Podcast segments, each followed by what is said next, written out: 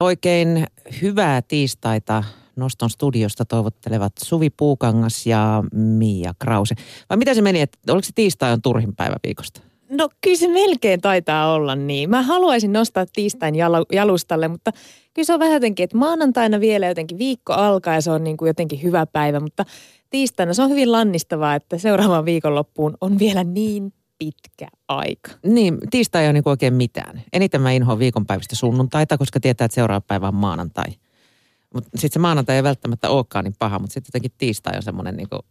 No mä en lähde tuohon sunnuntai Siis viikon turhin aikaan tiistai-aamupäivä. Tai olisi, ellei olisi tätä meidän ohjelmaa tietysti. Tietenkin. Mutta tämä, tämä tiistai on mulle erinomainen tiistai. Nimittäin mun, mä myönnän, mä hukkasin mun sormuksen, varmaan mun arvokkaimman esineen, mitä muuta löytyy. Ja tota, mm, tuossa viime viikon aikana ja mä oon sitten etsinyt sitä paniikissa, mä oon itkenyt sitä ja mä oon raivonnut sitä ja mä en löydä sitä mistään. Ja mä oon käynyt kaikki takin taskut läpi ja, ja kaikki mihin se olisi voinut tipahtaa, kaikki hyllyn reunat, mihin mä oon voinut jotenkin eh, ihmeellisessä tilanteessa jotenkin laskea sen ajatuksella, että mä otan sen tosta sitten mukaan. Mm. Ja, ja pesuhuone on pengottu aivan läpi kotaisin monta kertaa.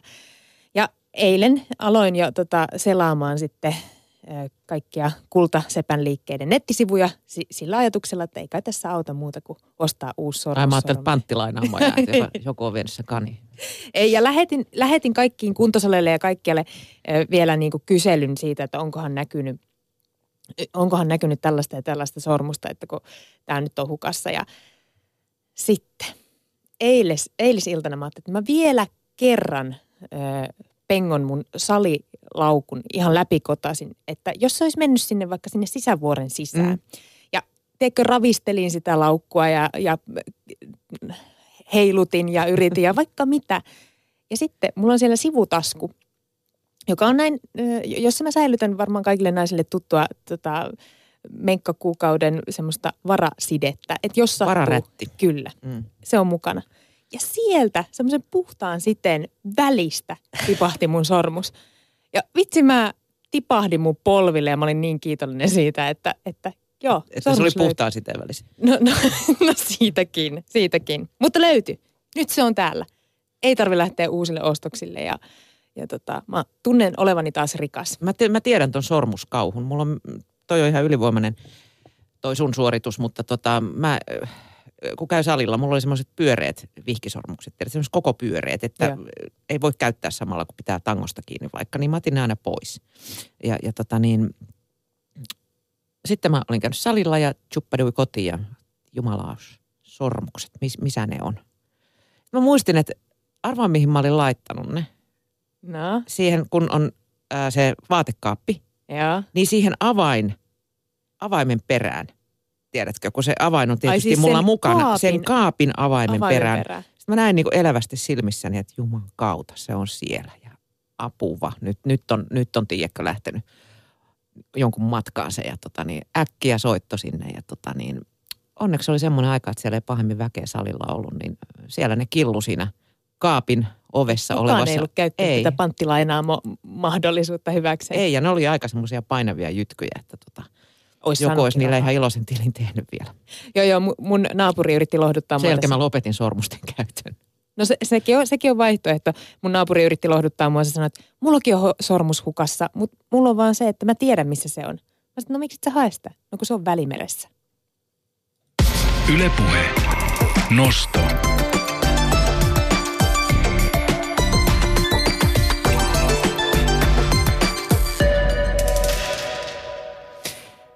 Tilastojen mukaan loma-aikojen jälkeen elokuussa ja tammikuussa erotaan eniten. En tiedä sitten, miltä tämän vuoden tilastot näyttää, mutta tuota, Eli lomien jälkeen. Lomien jälkeen. Katsonut sen toisen naamaa siinä tarpeeksi kauan, niin sitten ehkä tietyt asiat eskaloitu. En, en tiedä. Tai, no, tai on ollut aikaa jutella asioista. Niin, tai viettää mykkäkoulua ihan, ihan miten vaan. Mutta tuossa tota, tammikuun alussa puhuttiin tästä Lindan kanssa, kun meillä oli vieraana Parempi avioliitto ryn toiminnanjohtaja Hanna Ranssi-Matikainen. Ja me kysyttiin häneltä, että miten parisuudetta sitten pitäisi huoltaa. Siitä asiasta lisää ihan hetken kuluttua. Ylepuhe. Nosto. Sen lisäksi kuullaan enemmän uudesta uutisesta, jonka mukaan siis Kiinaan rakennetaan nyt ensimmäinen, voisiko sanoa ehkä aidon tai ainakin suomalaisen joulupukin teemapuisto. Ymmärtääkseni sieltä jonkunlainen joulupuisto löytyy, jossa on, johon on palkattukin useampana vuonna suomalaisia joulupukkeja, mutta nyt sitten äh, suomalainen tämmöinen joulupukkibrändiä ylläpitävä ja valvova Santa Claus Licensing Oy on solminut tämmöisen kiinalaisen kiinteistösijoituskehitysyhtiö blä blä blä yhteistyön näiden kanssa ja on nyt toteuttamassa tämmöistä joulupukin teemapuistoa, joka on siis 23 hehtaaria hehtaarin kokoinen alue ja siellä on urheilu ja kulttuuriareena ja vaikka ja mitä. En tiedä, miten se joulupukki sinne eksyy. Sinne Joulupukin puistoon. monitoimipuisto. Just se.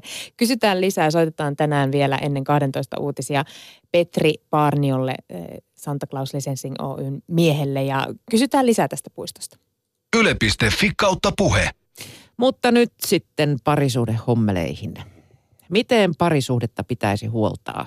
kun näin lomien jälkeen eropiikit aina nousevat? Tätä kysyttiin Parempi avioliitto ryn toiminnanjohtaja Hanna Ranssi Matikaiselta tuossa tammikuun alkupäivinä. Ylepuhe. Nosto. Parisuuden valmentaja Hanna Ranssi Matikainen, tervetuloa nostoon. Kiitos. Aloitetaan tällaisella äh, suppealla kysymyksellä, että mitä rakkaus on? No sehän oli hyvä heitto heti tähän alkuun. Kevyt aloitus. Kevyt aloitus, joo. Rakkaus on jotain sellaista, mä ajattelen, että se liittyy ihmisyyteen ylipäätään, kun me ollaan ihmisiä, niin me halutaan olla rakastettuja. Ja sitten jos vedetään se tuonne parisuhdekenttään, niin me haluttaisiin olla rakastettuja jonkun tietyn ihmisen taholta, että me oltaisiin oltais se yksi ää, tärkein ihminen. Suurin osa ihmisistä kaipaa sitä, että mä olisin osa jotain laumaa ja siinä laumassa vielä erityinen. Niin, että mä tulisin nähdyksi. Ja mä että rakkaus liittyy jonnekin sinne rajapintaan. Entä sitten hyvä parisuhde? Miten, miten voiko sen jotenkin purkittaa, että tätä kaikkea se on ja tätä se toisaalta se ei ole?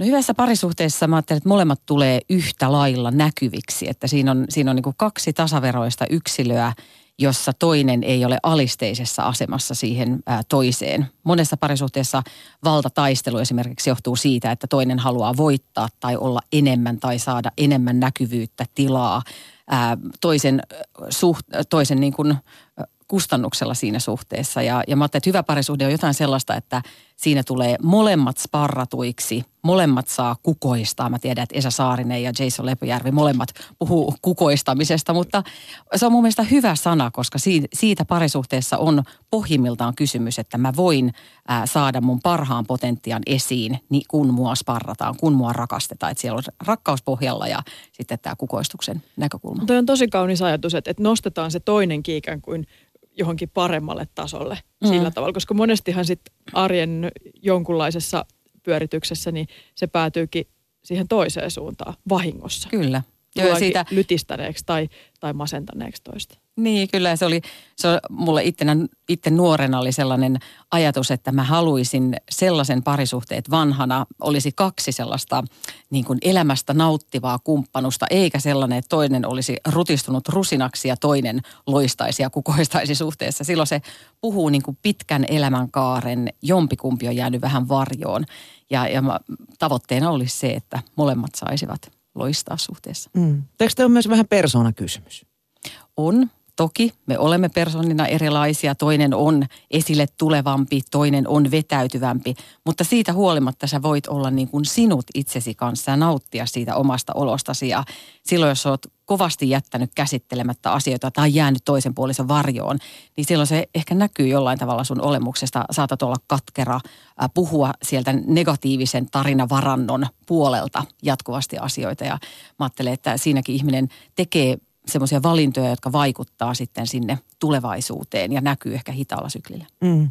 Se on vaan monta kertaa on, on nähnyt sellaisia tapa, tapauksia, että tuota, vaikka, vaikka kuinka yrittää pitää, pitää puolensa ja niin kun tulla samalla tavalla esiin, niin se arki sitten jotenkin latistaa ja ne roolit muodostuvat ikään kuin itsestään. Kyllä, joo. Joo, siis helposti tulee huonot roolimallit sieltä omasta kodista usein siis nimenomaan pikkulapsivaihe, jossa katsotaan, tutkimuksia, niin pikkulapsivaihe on se, joka taianomaisesti aktivoi sellaiset roolimallit, jotka omasta kodistaan havainnut, että nämä ei todella toimi. Ja siitä huolimatta malan toistaa niitä. Eli siinä joutuu tekemään paljon töitä, että ei toistaisi jotain sellaista, mikä on nähnyt toimimattomaksi. Niin puhutaan tuosta myöhemmin, koska toihan on sitten helposti se, että, että mä teen kaiken päinvastoin kuin mitä mä oon nähnyt. Ja Kuinka sekään ei sitten välttämättä olekaan kovin, kovin tehokas menetelmä. Mutta mitä jos tämmöiseen huonoon kierteeseen on päätynyt, mistä Mia äsken puhui, niin voiko sen kääntää yksin vai vaatiiko se sen, että molemmat on jotenkin sitoutuneita samalla viivalla ja haluaa tehdä töitä sen eteen? No ideaalitilanteessa on, kun lähdetään parisuhdetta hoitamaan tai parantamaan, on se, että molemmat tahtoo sitä muutosta.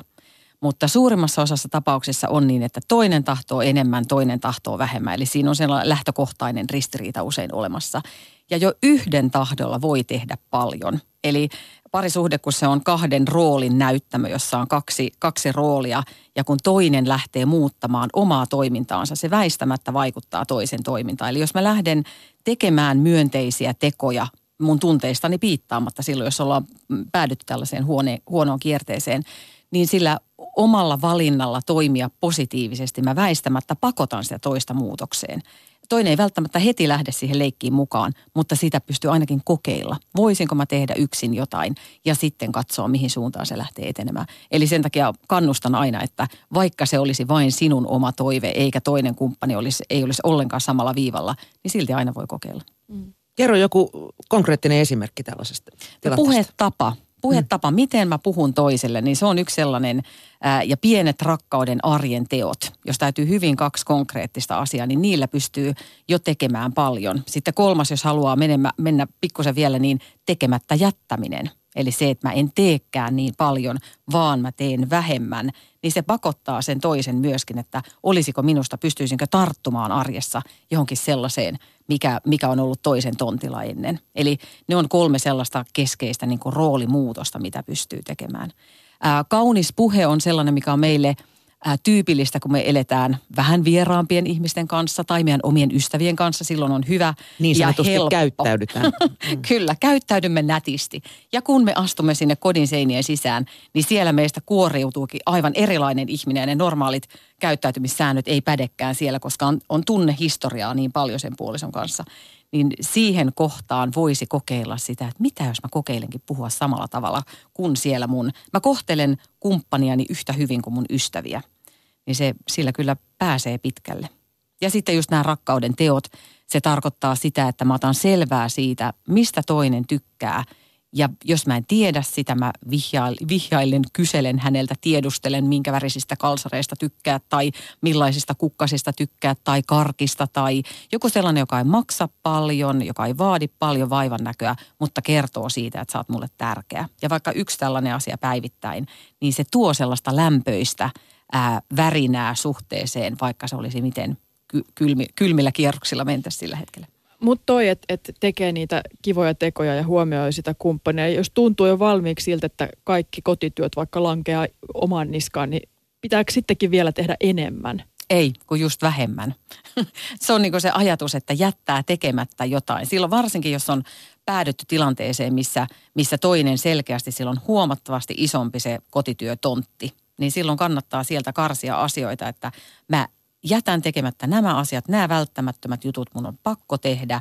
Ja sitten mä katson, lähteekö se toinen tulemaan sille mun tontille. Eli jättää, ja sitten jos, jos ollaan tosi taitavia, niin silloin voidaan jakaa kiltisti niitä töitä. Eli silloin, kun mun tunteet ei ole täysin kuumenneet jo, että ikinä sä et tee mitään, vaan silloin, kun mä oon ihan hyvällä tuulella, niin voisitko sä viedä roskapussin tai voisitko sä viedä lapset päiväkotiin tai, eli kaunis pyytäminen. Niin, että pyytääkin siis saa. Saa, saa, totta kai ja pyytää pitää, koska käytännössä niitä kotitöitä, niitä on satoja joka ikisessä kodissa. Ja monessa tapahtuu niin, että se kuka on vikkelämpi, se tekee niitä reippaampaa tahtia ja enemmän. Ja usein se on nainen. Monessa suomalaiskodissa me olemme hyvin päteviä tekemään asioita. Ja sen takia se tontti kasvaa koko ajan. Ja sitten helposti tulee se nalkuttava akka, joka aina, että ikinä sä et tee mitään, mutta ei pyydä ensin, että, että voisitko sä. Tai sitten se lähtee siitä, että se tekee kumpaa ekana ärsyttää. Saattaa Joo, olla hirveän, hirveän tota eri tasolla nämä ärsytyskynnykset. Ja usein on. Me ollaan aina erilaisia ihmisinä. Hanna Ranssi Matikainen, parisuuden valmentaja ja parisuhdetohtori. Sä olet siis myöskin väitellyt tohtoriksi parisuhteesta ja nimenomaan eroista. Mm, Sä oot tutkinut eron partaalla olevia pareja. Mikä sitä elämän kuormaa tyypillisesti kasvattaa? Onko se, niin kuin, onko se ongelma, jos eron partaalle tai kriisiin päätyy, niin, niin onko se ongelma mm, parisuhteessa, siinä toisessa, siinä kumppanissa vai useammin itsessä? Mä lähtisin vielä laajemmin. Mä ajattelen, että ei kumppanissa, ei minussa, vaan ehkä se yhteiskunnallinen kupla, jonka sisällä me eletään. Jos mä ajattelen omia tutkimustuloksia, niin ää, isoin syy, mikä mainittiin aina ensimmäisenä erokriisin, oli elämän kuormittavuus. Ja se kuormittavuus syntyi siis työ- ja perheen yhteensovittamisesta ja henkilökohtaisista elämäkriiseistä, eli ikään kuin siitä omasta taustasta nousevista asioista, mitkä mä väistämättä tuon parisuhteeseen, tahdoin mä tai en. Eli parisuhde on se seuraava näyttämö, missä mä käsittelen niitä asioita, mitkä on jäänyt sitten omassa menneisyydessä käsittelemättä. Kaikki ne tunteet tulee sinne ja se on niin kuin – hyvä mahdollisuus ja huono mahdollisuus, koska käytännössä se tarjoaa toisen kerran sille, että mä saisin perusturvallisuutta, mitä jäin ehkä vaille, tai saisin hyväksyntää, jota jäin vaille, tai tulisin näkyväksi suhteessa, jos perheessä jäin näkymättömäksi. Mutta usein me toistetaan juuri niitä samoja asioita, eli se vaan hyvin sellaista tietosta paneutumista omaan itseen ja omaan menneisyyteen usein se parisuhde edellyttää. Niin kuinka yleistä toi muuten on, että, että on jäänyt vaille jotain hyväksyntää tai, tai lämpöä tai rakkautta? Sanoisin, että suomalaisessa kulttuurissa se on kauhean yleistä, eli moni puhuu aina siitä, että mun perusturvallisuus ei ollut sellaisella tasolla, että se olisi antanut eväitä hyvään parisuhteeseen. Eli käytännössähän koko parisuhteen se asia perustuu luottamukseen ja perusturvallisuuden puute taas nimenomaan rapauttaa sitä luottamusta. Eli en uskalla edes sitoutua siihen toiseen, hylkään nopeasti ennen kuin itse tulen hylätyksi. Ja sellaista peliä saatetaan pelata tosi monta vuotta. Ja sitten, mutta luottamus on vasta se peruspalikka, minkä päälle sitä hyvää parisuhdetta voitaisiin lähteä rakentamaan. Ja ennen kuin se sitten niin kuin jollain tavalla siinä suhteessa löytyy turva ja luottamus, niin sitten on helpompi tehdä niitä kivoja asioita toiselle. Aika usein puhutaan näistä varhaislapsuuden kiintymyssuhteista ja siitä, kuinka tärkeää se vuorovaikutus ja just tämä perusturvallisuus on. Siis viime aikoina on puhuttu, mm. ei nyt kovin pitkään vielä. Mutta onko siis, onko aikuisenkin parisuhde jonkunlainen kiintymyssuhde? On. Se on ehdottomasti, se on niin kuin ihmisen, parhaimmillaan se on ihmisen läheisin tunnesuhde. Eli käytännössä ää, ikään kuin irtaudun niistä lapsuuden perheen vanhemmista, eli siitä varhaisemmasta tunnesuhteesta liittyäkseni siihen puolisoon. Ja tämäkin on yksi sellainen ongelmakenttä monessa suhteessa, että jää tämä irtautuminen tapahtumatta. Eli olen edelleen kiinni siellä omissa vanhemmissa, heidän toiveet, heidän sanat, heidän esittämät tarpeet menee aina sen puolison edelle. Ja sekin tarkoittaa sitä, että silloin se parisuhde ei pääse edes muodostumaan, kun mä en liity ensisijaisesti siihen, siihen kumppaniin, vaan mulla on ne vanhemmat, jotka siellä, mä oon ikään kuin heidän kanssa vielä vähän Takaraivossa kiinni. taputtelee. Mutta miten toi niinku sopii yhteen toi ajatus semmoisen jonkunlaisen ideaalin, mihin itse ainakin törmää, että kaksi itsenäistä aikuista kohtaa ja, ja heillä on omat elämänsä, mutta silti he jotenkin jakaa sen. Että et onkin tämmöinen kiintymyssuhde, että pitäisikin olla jotenkin pystyä niinku olemaan myös heikko ja heittäytymään. No meillä, me, meillä on vahva ideaali siitä, että kaksi itsenäistä ja meillä on hirveän vahvat identiteetit, siis meidän ammatillinen identiteetti, meidän osaamisidentiteetti, meidän ystäväidentiteetti. Me rakennetaan tosi monenlaisia identiteettejä. Sitten kun me mennään parisuhteeseen, niin käytännössä – minä ainakin ajattelen, että tapahtuu pieni sellainen taantuminen näissä meidän hienoissa identiteeteissä, kun me lähdetäänkin luomaan yhdessä meidän yhteistä identiteettiä.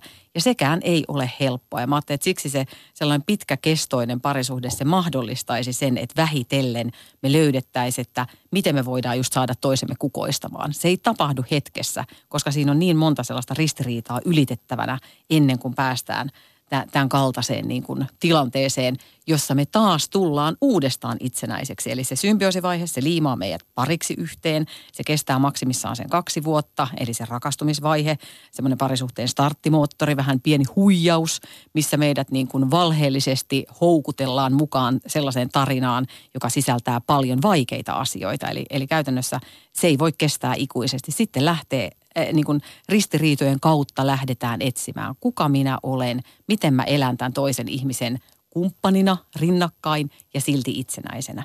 Eli se, siinä tapahtuu niin kuin monta sellaista syntymistä parisuhteen aikana ja jokainen niistä vaatii aikaa. Mm. Mitkä Hanna on sitten ne suhteen tyypilliset kipukohdat tämän alkuhuuman mentyä? Monihan rakastuu pelkästään rakastumisen tunteeseen.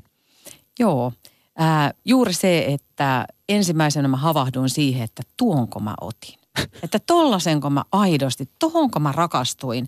Sehän lainkaan sitä, mitä mä halusin. Tai siinä ei ole ollenkaan niitä piirteitä, mitkä mä eh, ikään kuin otin itselleni. Kun mä rakennan haavekuvan, että toi on ihan samanlainen kuin minä, että onpa ihana tyyppi, että kukaan ei ymmärrä mua paremmin kuin se. Tosiasiassa kumpikaan ei nyt niin ta- tarkoin ymmärrä, mutta vaistomaisesti vastaa toisen odotuksiin, tarpeisiin, toiveisiin, tekee sen niin kuin hyvää hyvyyttään siinä rakastumisen huumassa. Eli samankaltaistutaan.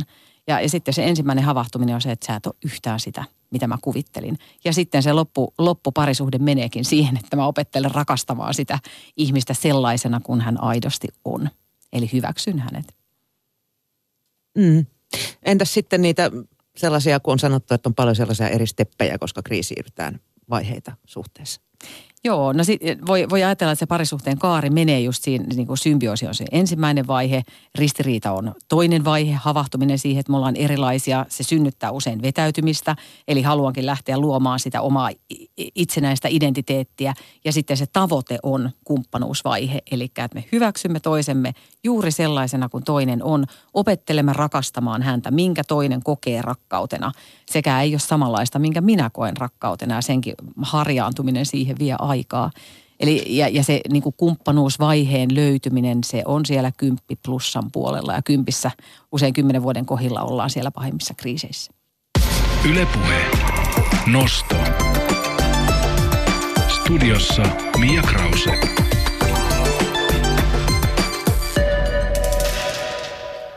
Parisuhteesta puhutaan siis nostossa. Ja mitä jos on rakentanut sitten itselleen erilaisia muureja ympärilleen, laittanut ehkä ne omat tarpeensa sivuun pitkäksikin aikaa mahdollisesti? Miten tätä muuria voisi lähteä purkamaan ja jotenkin saada parempaa vuorovaikutusta ympäristöönsä. Yksi vaihtoehto, jota nyt viime aikoina on Suomessakin esiintynyt, on radikaali rehellisyys. Perehdytään tähän kiinnostavan kuuloiseen menetelmään ja ajatukseen. Puhelimessa on eroohjaaja ja radikaali rehellisyys kouluttaja Tuulia Syvänen. Tervehdys. No hei. Kannattaako rehellisyys aina? No mun mielestä kyllä. Ja, ja kun puhutaan rehellisyydestä, niin, niin tota, mä näen sen niin, että, että kyse on myöskin siitä, että, että, että mikä se motivaatio on asioiden sanomisessa. Eli, eli mun mielestä rehellisyys ei ole sitä, että, että oksennetaan toiselle omia asioita, vaan, vaan se motivaatio lähtee siitä, että mä haluan, että meillä on hyvä yhteys, mä en halua salata asioita.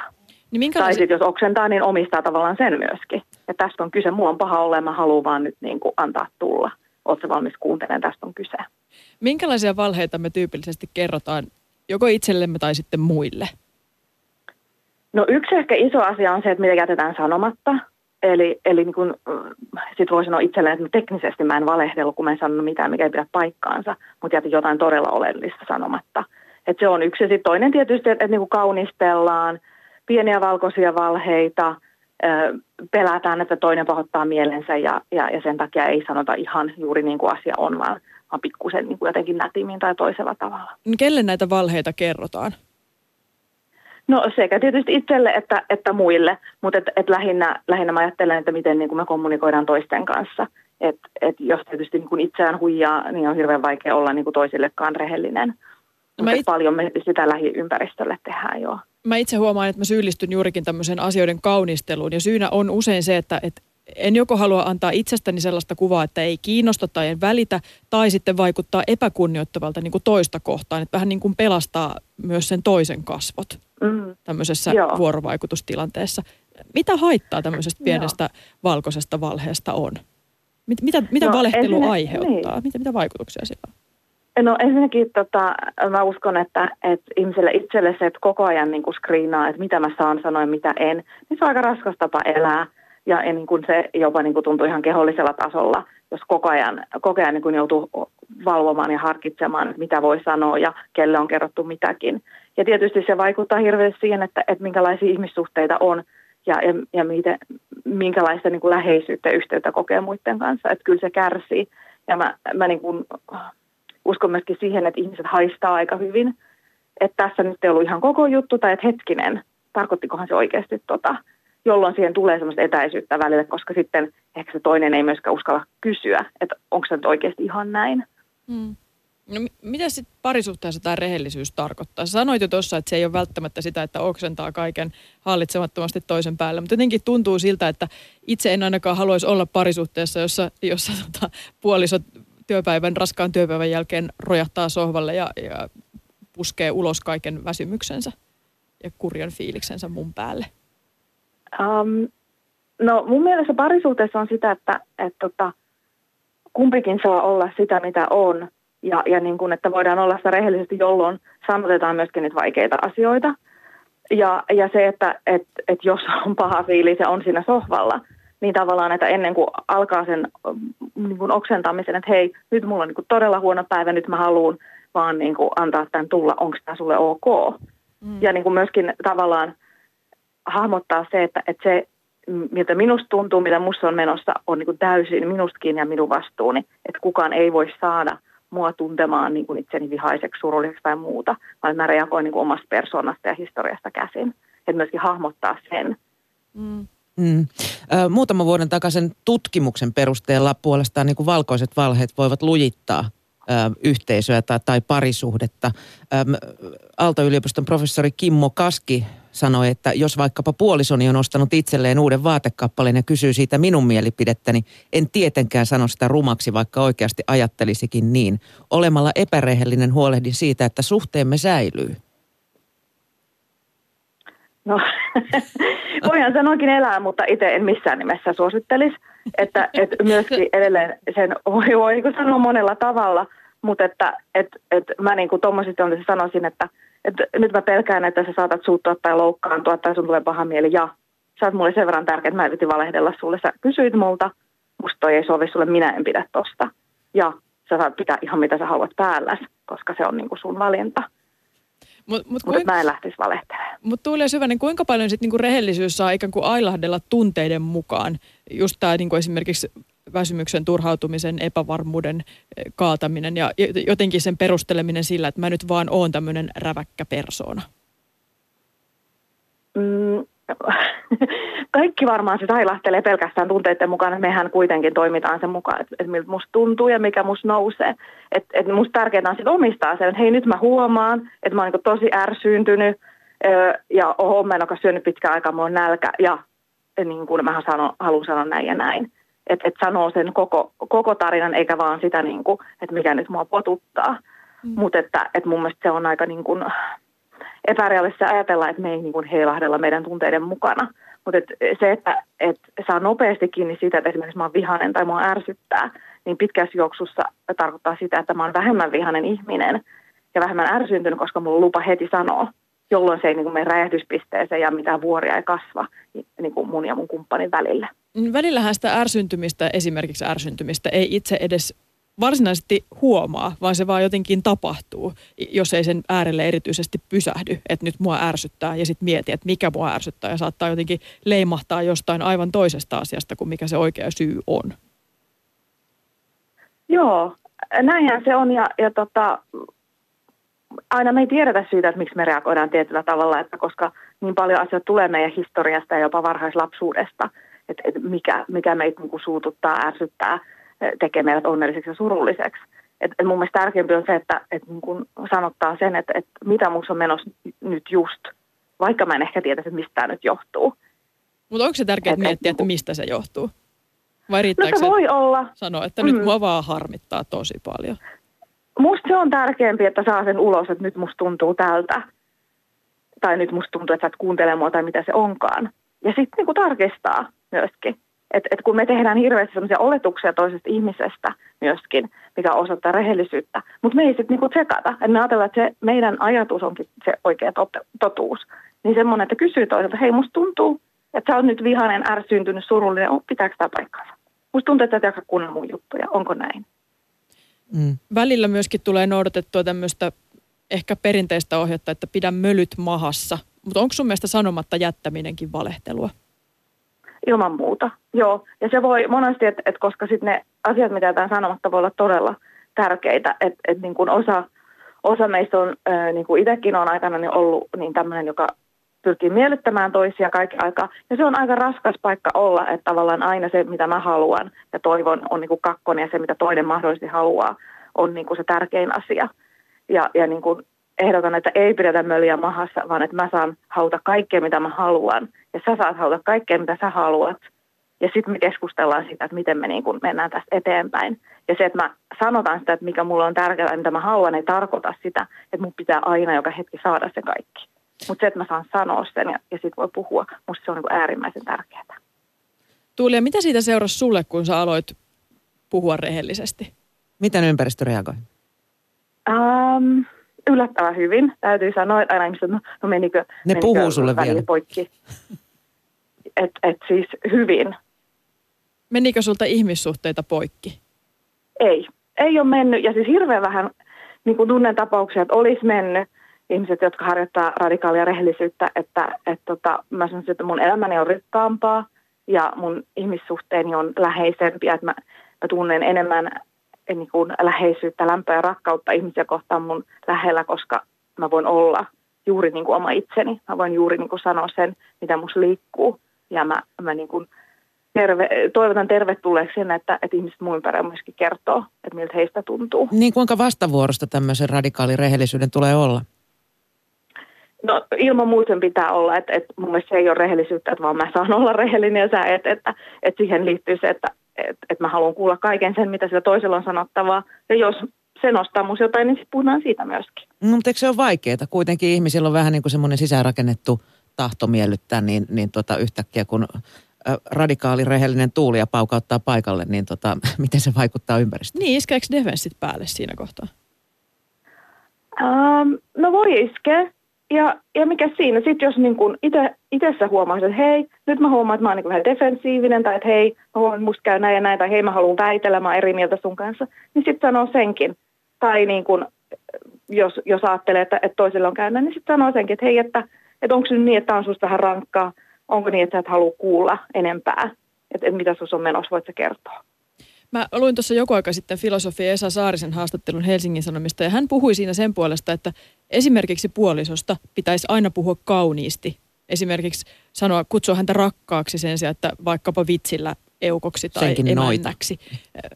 Mutta tavallaanhan sekin on valehtelua, koska e- eihän kaikki voi olla koko ajan ihania ja rakkaita ja tuntua ihanilta ja rakkailta. Joo, näin se varmaan on. Et, et mä näkisin sen niin, että et kun mulla on lupa sanoa ne, ne niin kuin tilanteet, kun musta tuntuu pahalta, mä oon, mä oon vihainen, suuttunut, ähm, pettynyt, surullinen, ärsyntynyt, niin sitten tavallaan se, se tota, rakkaus ja, ja lämpö ja välittäminen tulee aidosti, koska mulla on lupa olla kaikkea sitä, mitä mä oon kussakin hetkessä. Et ei niin kuin silleen feikillä, että et kutsuu rakkaaksi hampaat irvessä, koska kyllähän se, se toinen sen haistaa silloin, että ei se ole niin kuin aito. Mutta että, eikö silloin uskon, olisi että- parempi jättää just sanomatta? Silloin olisi parempi jättää sanomatta se rakas. Ja, ja tota, esimerkiksi mulla on sellainen tapa mun kumppanin kanssa, että me joka päivä päätetään, että tänään ollaan yhdessä edelleen. Ja, ja on ollut päiviä, että mä oon sanonut, että, että kyllä mä tänäänkin valitsen olla sun kanssa, mutta nyt just on vaikea sanoa se, koska mä oon vihainen sulle. Siis tämä radikaali rehellisyys kuulostaa tämmöiseltä vuorovaikutusmenetelmältä, jonkunlaiselta avulta siinä kohtaa, kun, kun, kun apua tarvitaan jostain syystä. Mihin se sun mielestä sopii? Minkälaiseen käyttöön se sopii? Sopiiko se kuuriluonteeseen vai päivittäiseen käyttöön? No mun mielestä se, niin kuin mä itse näen sen, että se on enemmän elämäntapa, koska niin kuin, se, että joskus on rehellinen, joskus ei, niin, niin tota, siinä ollaan siinä samassa tilanteessa, että, että on aika raskasta elää. Että kyllä mä suosittelen, että, että tota, on mahdollisimman rehellinen avoin kaiken aikaa. Niin kuin sen takia se on mulle hyvä ja mun ihmissuhteille hyvä. Ja, ja eihän se aina ole helppoa, varsinkin alussa. Mutta mut mä näen sen, että se on niin kuin lihas, jota reenaa. Että se tulee pikkuhiljaa helpommaksi kertoa avoimesti, miltä musta tuntuu ja kysyä toiselta, että, että mitä hänessä on menossa. Entäs sitten, kun molemmat on rehellisesti täysin vastakkaista, vastakkaista mieltä asioista? Miten rehellisyys ja riitely sopivat yhteen? No erittäin hyvin. Et, et niin kuin mä näen, että et riitely on osa elämää ja se on ihan normaalia, mutta että, et kun pysy, erotetaan se, että mikä on faktaa ja mikä on tunnetta, niin se tekee niin riitelystä helpompaa. Ja se, että mulla on lupa, lupa riidellä, mulla on lupa suuttua ilman, että yrittää niin kuin jotenkin painaa alas sitä omaa kiukun tunnetta, niin silloin se riitely on jotenkin puhtaampaa ja sitten myöskin se loppuu aikana, että ei niin kuin kestä ikuisesti. Mm, mutta se vaatii myös sen riitelyn osaamisen taidon, eikö totta? No joo, ja, ja kyllä mä sanon, että parempi riidellä huonosti kuin olla riitelemättä ollenkaan. Nyt jos joku räjähtää joskus, niin siihen niin maailman loppu eikä kukaan kuole. Että sitten myöhemmin voi todeta, sori, nyt tuli vähän liikaa volyymiä. Tuuli ja Syvänen eroohjaaja ja radikaali rehellisyyskouluttaja. Anna vielä tähän joku vinkki, jos, jos nyt tästä tuli inspiraatio ja, ja haluaisi kokeilla tämmöistä rehellistä lähestymistapaa, radikaalisti rehellistä lähestymistapaa elämässä, niin mitä, mitä voi, mistä kannattaisi aloittaa vaikka tänään kokeilla? Ähm, mä ehdottaisin, että silloin kun joku asia nyppii ja tuntuu, että se on vaikea sanoa, niin aloittaa sitä, että hei, mun on vaikea kertoa sulle tätä. Mä pelkään, että sä loukkaannut tai suutut, mutta mä haluan kertoa siitä huolimatta, koska on tärkeä mulle ja mä en halua, että on niinku asioita, joita mä jätän sanomatta sun kanssa. Ja sitten kertoa, että tavallaan ei sitten sekata se, että, että mitä musta on menossa, jännittääkö mua sanoa joku, pelottaako mua, että sä suutut tai loukkaannut. Ja, ja toinen on se, että, että ottaa aikaa varsinkin parisuhteessa, että istuta alas, että kaikki se, mistä mä oon sulle vihanen, ja kaikki ne asiat, mitä mä sus arvostan. Ja istutaan niin kauan, että kaikki on saatu sanottua. Ja jos jostain suuttuu, niin senkin saa sanoa. Tuuli ja Syvänen, kiitos näistä ajatuksista. Kiitos. Ylepuhe. Nosto. Kello on 26 minuuttia vailla 12. Hanna Ranssi Matikainen, miltä radikaali rehellisyys kuulosti? No se kuulosti, siinä oli ihan hyviä periaatteita, eli se, että ää, suhde perustuu luottamukseen ja avoimuuteen.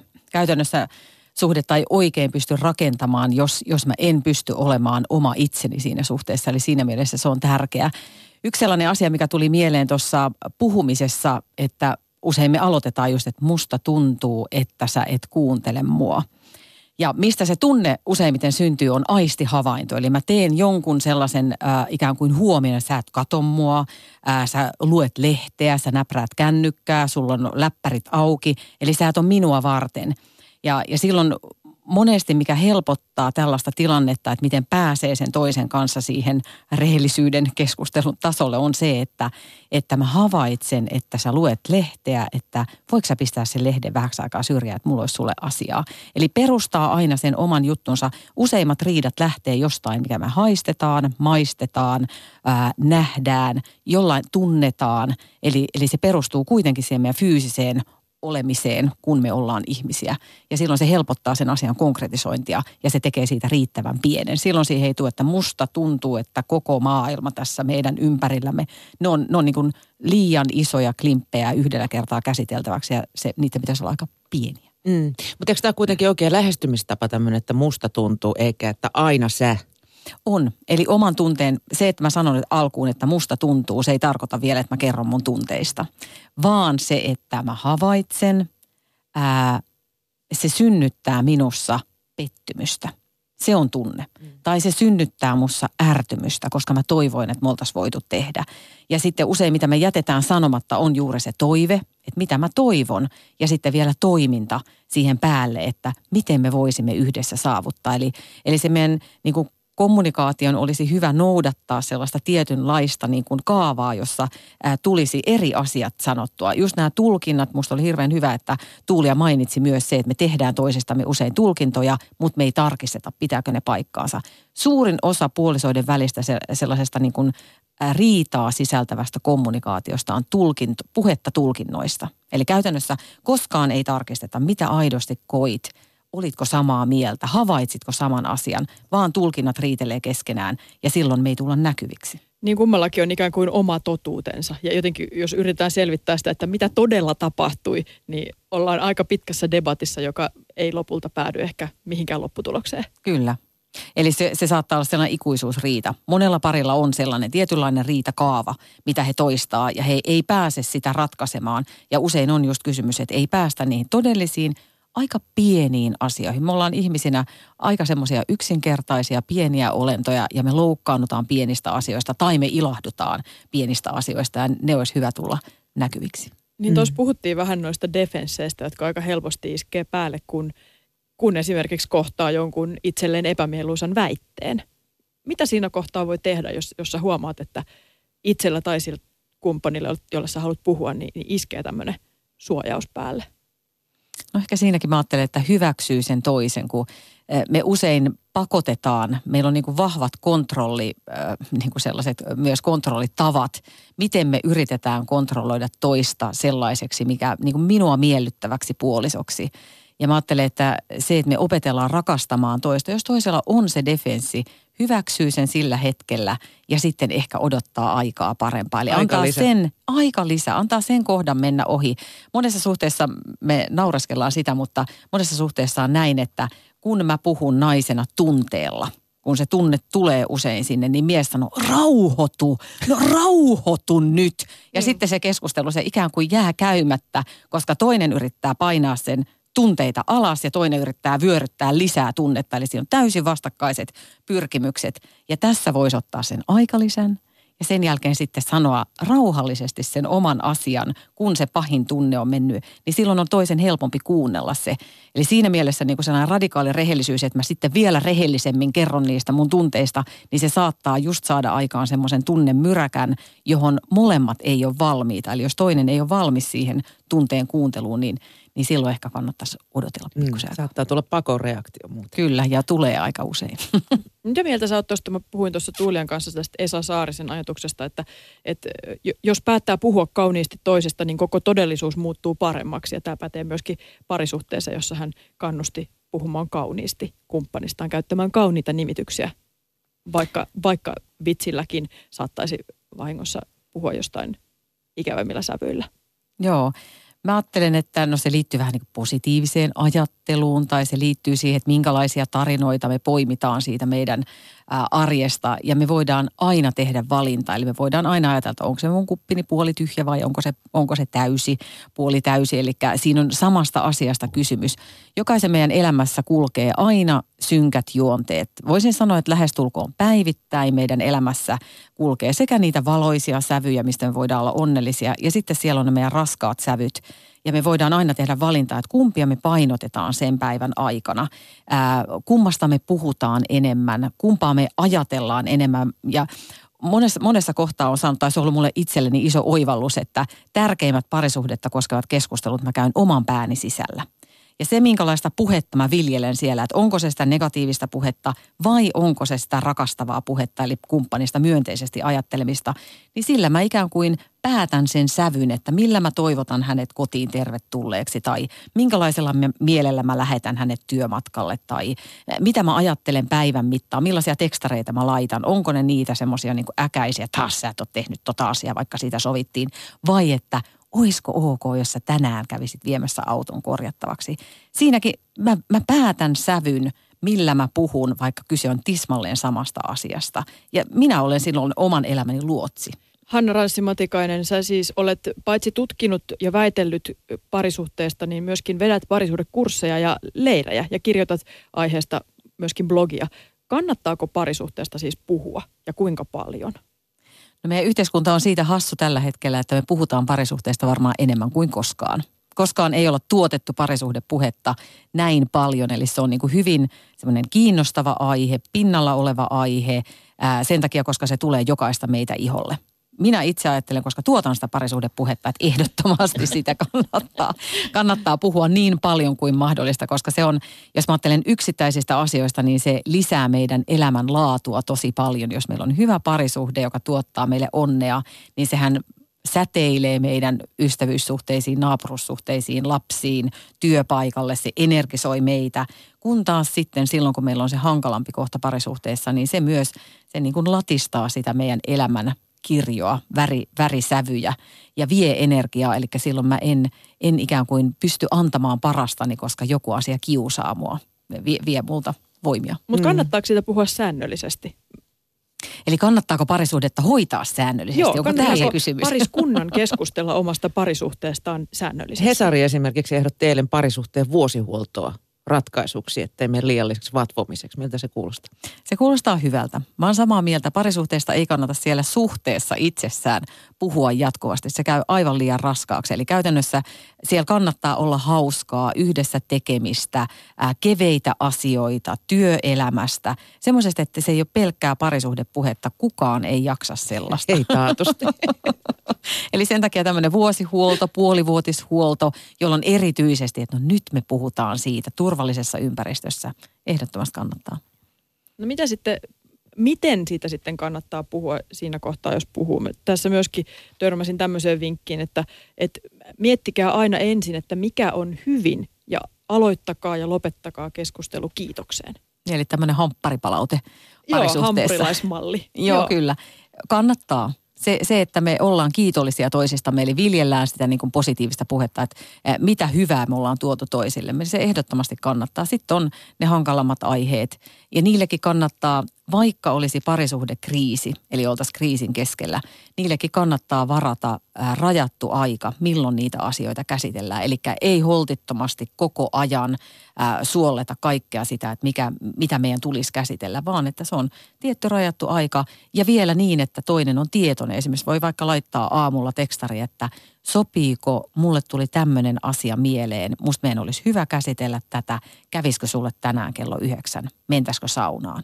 No silloin toinen voi ajatella, että okei, mä pistän puolisilta saunan päälle, mä vedän mun henkiset suojavarustukset ympärille, mä kuuntelen, mitä sieltä on tulossa. Eli vähän semmoinen pieni varautuminen, kun se, että tykitys alkaa saman tien ovelta, kun astuu sisään, jolloin ei ole millään tavalla varautunut. Kaikki tietää, miten se ilta päättyy. Se päättyy huonosti, sillä ei ole niin kuin toimintaedellytyksiä. Eli sen takia tällaiset niin kuin rajatut, pienet, säännölliset, niin niillä päästään pidemmälle. Näin meille kertoi tuossa tammikuun alussa parisuhteen huollosta Parempi avioliitto ryn toiminnanjohtaja Hanna Ranssi Matikainen. Ylepuhe. Nosto.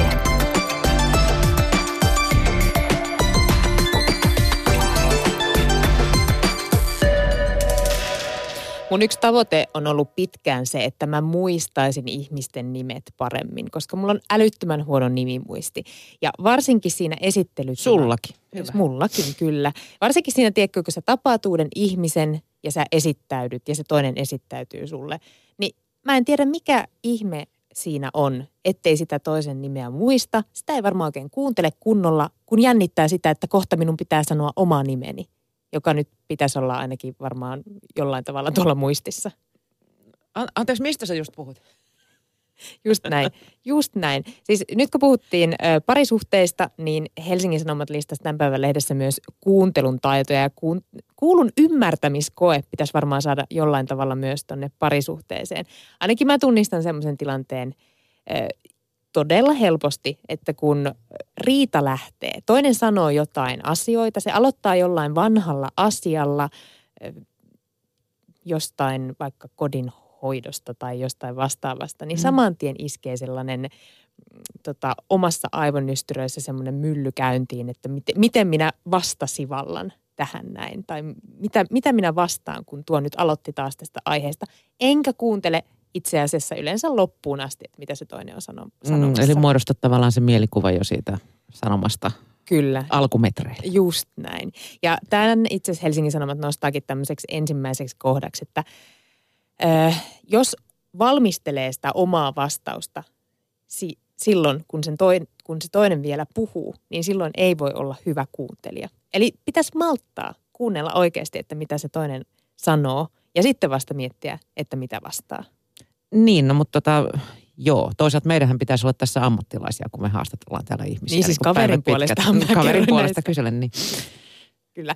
Sitten toinen kohta, minkä Hesari nostaa, on ennakkoasenteet, jotka värittää yleensä sitä kuuntelua. Eli toisin sanoen, että on ihan hyvä tiedostaa, että ei kukaan meistä ole semmoinen objektiivinen kuuntelija, joka pystyy kuulemaan kaiken, mitä toinen sanoo täysin minkäänlaisen filterin läpi. Eli esimerkiksi, no jos joku pomo tietää vaikka alaisistaan yhden, joka on ehkä vähän kovempi kertomaan negatiivisia asioita, valittaja-tyyppi. Mm. Ja, ja, ja sitten tämä valittajatyyppi eräänä päivänä on saanut omasta mielestään hyvän idean ja päättää tulla kertomaan sen pomolle. Se on kehitysehdotus, miten täällä kannattaisi asiat tehdä paremmin. Mutta kun sen pomon ennakkoajatus on jo siltä siinä se, että no niin, nyt toi valittaja aloittaa taas valittamisen, niin voi olla, että se kehitysehdotus, joka olisi oikeasti hyvä asia sille työpaikalle, meneekin ohi, koska tätä kuuntelua värittää tämmöinen tota filtteri. Niin, no mutta täytyyhän tuossa sen niin kuin kertojankin sitten miettiä, että miten se sen asian kertoo. Minkä takia sillä on Marisian maine? Meinaatko, että siinä olisi muka vastuu molemmilla? Näin, näin voisi kuvitella. Joo, ja sitten sit tässä on vielä kaksi muuta kohtaa. On tämmöinen kylmä kuuntelija ja sitten kuunnellaan vain sanoja. Ja kylmä kuuntelija on siis se tyyppi, joka pystyy olemaan täysin pokerikasvona toisen edessä. Ei anna minkäänlaista nyökkäystä eikä minkäänlaista reaktiota siihen, että hän kuuntelee. Hän vaan poimii sun sanat ja, ja ehkä lähtee vielä jopa jossain tilanteessa hiljaa pois paikalta. Niin, mun, mun mielestä tämä on aika suppea otanta, koska tota, niin, mä tunnistan tässä myös, ö, jälleen kaverin puolesta kerron, niin tota, sellaisen tyypin, joka niin kuin muka kuuntelee. Ai jaa, siis, Tiedätkö? Ti, joo, joo. Että niin kuin ajattelee jotain aivan muuta, mutta sitten nyökkäilee ja on niin kuin erittäin samaa mieltä. Niin, niin. Ja sitten nyökkää vielä yleensä väärässä kohdassa, koska ei oikeasti kuuntele. Ja sitten tämä tyyppi, joka kuuntelee vain sanat. Mä en tiedä, onko sä tavannut sellaista ihmistä, joka ei osaa tulkita vaikka äänenpainoja, ei huomaa sarkasmia. Ja sitten jossain vaiheessa sä tajuat, Joo. että se, se täytyy kuunnella vaan ne sanat. Mä niin tiedä, mistä sä puhut. Ylepuhe. Nosto. Kiinaan rakennetaan nyt sitten ensimmäinen joulupukin teemapuisto. Suomalaista joulupukkibrändtiä ylläpitävä ja valvova Santa Claus Licensing Oy on nyt sopinut tämmöisen kiinalaisen kiinteistösijoitus- ja kehitysyhtiön Hangzhou Jinping Andri Groupin kanssa yhteistyön, eikä ollut hienoa Kiinan lausuntaa, jonka tarkoituksena on siis toteuttaa maailman ensimmäinen joulupukkisäätiön brändillä lisensoitava teemapuisto. Eikä ole kyse mistään pikkuisesta leikkipuistosta, vaan tuo alue on kokonaisuudessaan 23 hehtaaria ja sisältää myös oman urheilu- ja kulttuuriareenan. Meillä on nyt puhelimessa Santa Claus Licensing Oyn Petri Parnio. Mitä urheilua joulupukkimaassa sitten oikein voi harrastaa? mitä voisi harrastaa? No, mulla tulee ensimmäisen mieleen talviset, talviset tota, teemat, hiihto, jääkiekko, yleensä talviset lajit. Ja ainakin mitä ollaan itse kovasti tässä nyt niin huomattu ja todettu, niin varsinkin nämä kyseiset talviset harrasteet on erittäinkin läm- lämpimällä mielenkiinnolla vastaanotettavia tuolla kiinalaisilla, kiinalaisille kuluttajille. Eli toisin sanoen jäätä ja lunta on tiedossa myös tuonne Kiinan Jos teemapuistoon. ei muuta, niin ainakin, ainakin teko, tekolunta ja jäätä, ja siinähän, siinähän meillä on iso mahdollisuus myös suomalaista teknologiaa lähtee, lähtee viemään. Tämä on tietysti hankkeena myös tämmöinen kokova voima, voima ja satojen miljoonien, varmasti tulevaisuudessa satoja miljoonia niin kuin, niin kuin ympärilleen keräävä kaikkina rinnakkaisvaikutukseneen. Ja, ja tietysti ehkä haluan, haluan tässä kohtaa korjata, että nimenomaan, mikä, mistä hankkeessa on, on kysymys, niin, niin, niin joulupukkisäätiön brändillä lisensoitu ympärivuotinen teemapuisto, tämmöiset niin kansainväliset mitat, mitat todella täyttävä. Ja, ja, ja sinne sen takia ollaan, ollaan tekemässä myös monitoimiarenaa ja vastaavia, jotta, jotta se ympärivuotisuus tulee, tulee sitten niin hyödynnettyä ja, ja, ja myös niin markki, markkinointikanavana osittain, osittain sille koko, koko itse isolle puistolle. Kiinassa keskustelu siitä, onko joulun viettäminen ok vai ei, on, on jatkunut jo vuosikausia ja yhä löytyy niitä, jotka kaipaa ysäriä, jolloin joulu oli vielä virallisesti kiellettyjen asioiden listalla. Mutta kuinka tuttu hahmo joulupukki Kiinassa on? No siinähän tästähän ollaan, ollaan varmaan niin monta mieltä kuin on, on, on niin kuin ihmisiäkin.